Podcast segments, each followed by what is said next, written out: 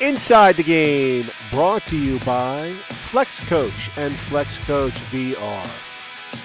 Welcome back. This is segment five with Lou Vairo from USA Hockey here on Inside the Game. Let's hit, skip ahead now to 1984. And how do you get the job as the head coach? You know, I mean, is this a dream for you to say, you know, No, coming from it- Brooklyn, it or was it? it ne- coaching was never a dream for me. It, I did it, but I wanted to do it well. So that's why I pursued things like go to Moscow and all this stuff. Yeah.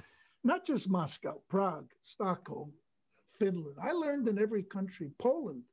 You know, Poland had some great hockey. Oh, very good, yeah. These guys can play, and they, they could play years ago. I seen a few years ago Hungary players and Romanian. They, they don't have 30, but they got three, four, but they're little countries just starting to grow.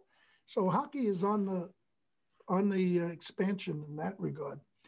Um, it's not something I I was on a committee to help find the coach hmm for that. Nobody wanted it Why do you think that is? Herb, 1980? because they know it's pretty tough to follow a gold medal. Yeah. If their reputation could, like mine, could be destroyed and ruined. You know, it could be if things don't go well. I remember Mariucci saying to me, "You think you did the right thing?"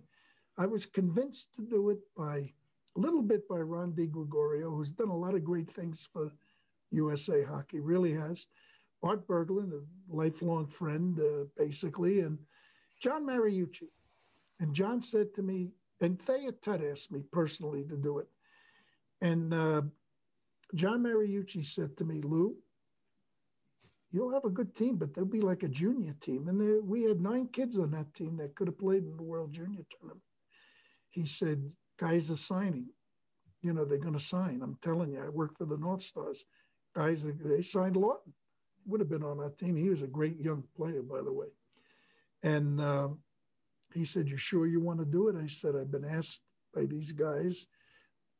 Um, Bob wants me to work with him, Bob Johnson, and uh, it wasn't in my plans, you know. But I mean, Art keeps saying to me, Lou, you only, not everybody gets a chance to coach an Olympic team.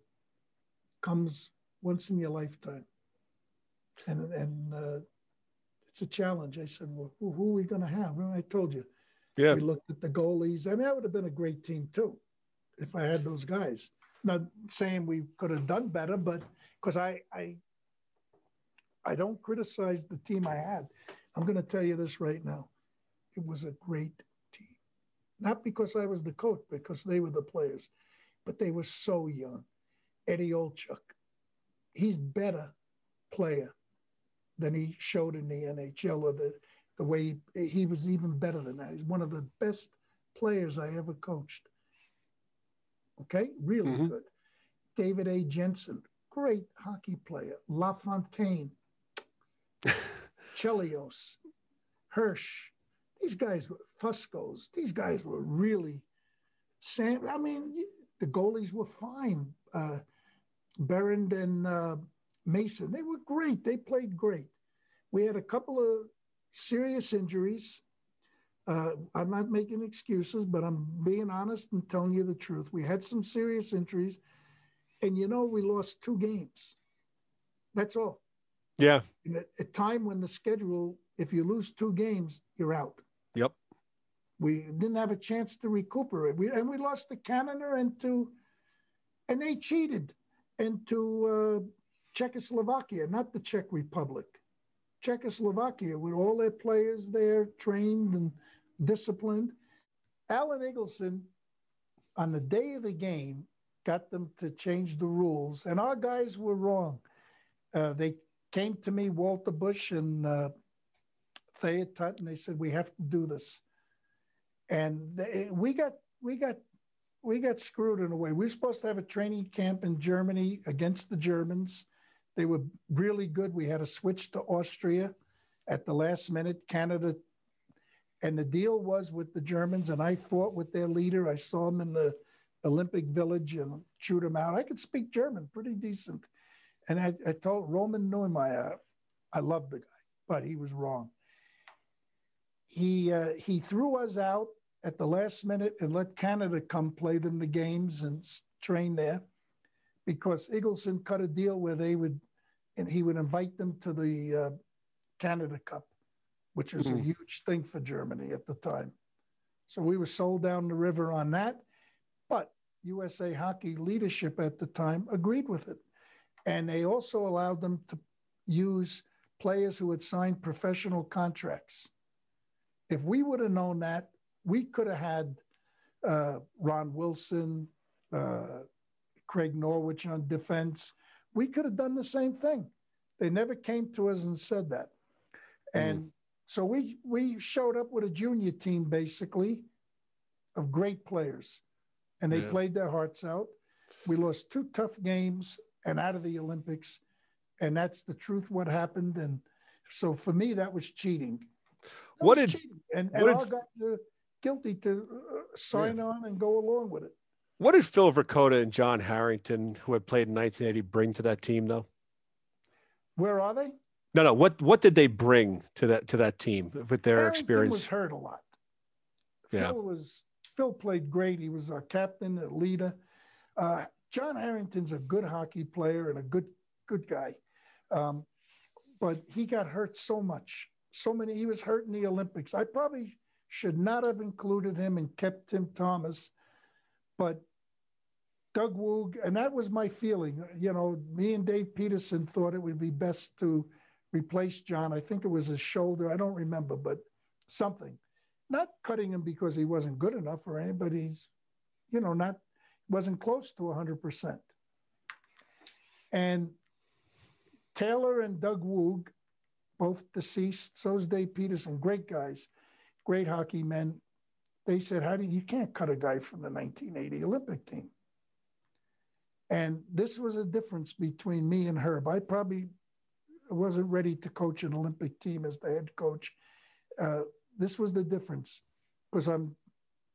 Uh, I didn't want to insult my insist, assistant coaches, you know, and Herb would have. He would have just said, "No, I'm doing what I want to do."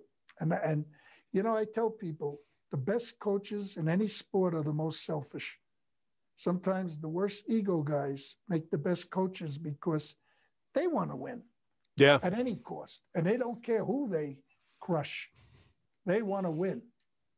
And I just I saw the point that Tim was making and uh, and Dougie. And I'm glad in a way I did what I did because I wouldn't have wanted the I mean, Tim Thomas was crushed, but he knew he was on the but Harrington might have been crushed and embarrassed. You know, and I, mm. so I did. I, I can't. You did what I you regret, did. Yeah. I regret anything because those guys played 100%. I mean, they played. And after you lose those first two games, you, you try to motivate and keep a group together. It's, and they know they'll never have to deal with you again. In all probability, it wasn't easy. Yeah. So, so you come out of that ex- you come out of that experience, tough, tough experience, um, and you wind up coaching with the New Jersey Devils. You finally make it to the NHL as an assistant coach. What was that transition like for you? Well, I had I had no job. My wife was going to give birth in June. She did June 16th after the February Olympics. I was very discouraged.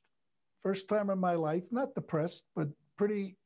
I felt I let the country down, and uh, and I and and I was frustrated that the world didn't see how good these kids were. You know, we had a good team. We beat NHL teams regularly in preseason games. We beat we finished beating a, the Soviet B team. They had five guys on that B team that played in Sarajevo. We, you know, we beat them three times with a loss and a tie. So we were good. Trust me, we were good and um, we were good. Those players were really good, and uh, so that bothered me. I forgot the question now.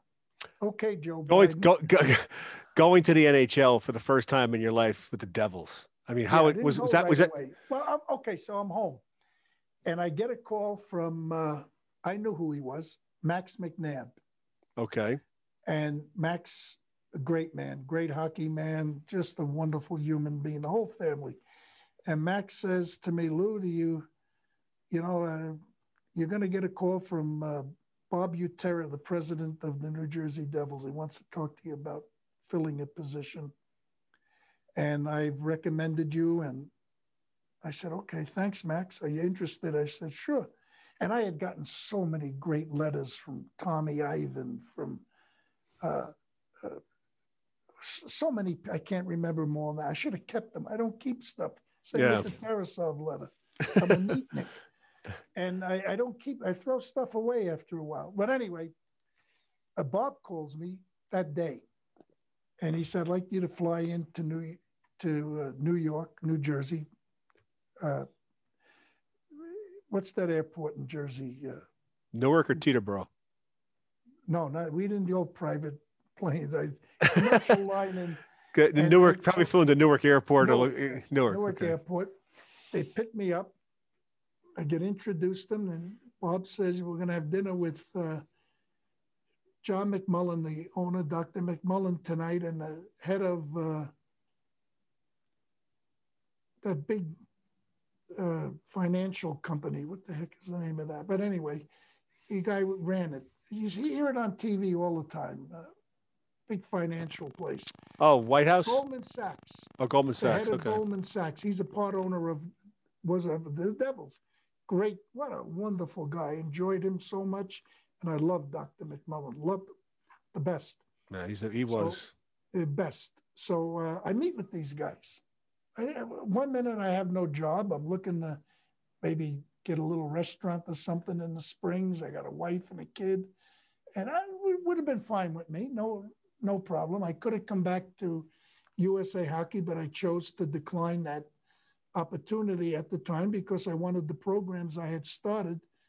We brought in Keith Blase. I recommend recommended. He did a great job, a great hockey guy, great administrator, and those programs were going good. And I had been there, and I felt people would think I was a failure, you know, about hockey. And I didn't want to ruin any of those programs. I said I could do other things. So, and I said, the, the big guy upstairs, he'll. That's the end of segment five with Lou Vairo from USA Hockey. Stay tuned for segment six here on Inside the Game, brought to you by Flex Coach and Flex Coach VR.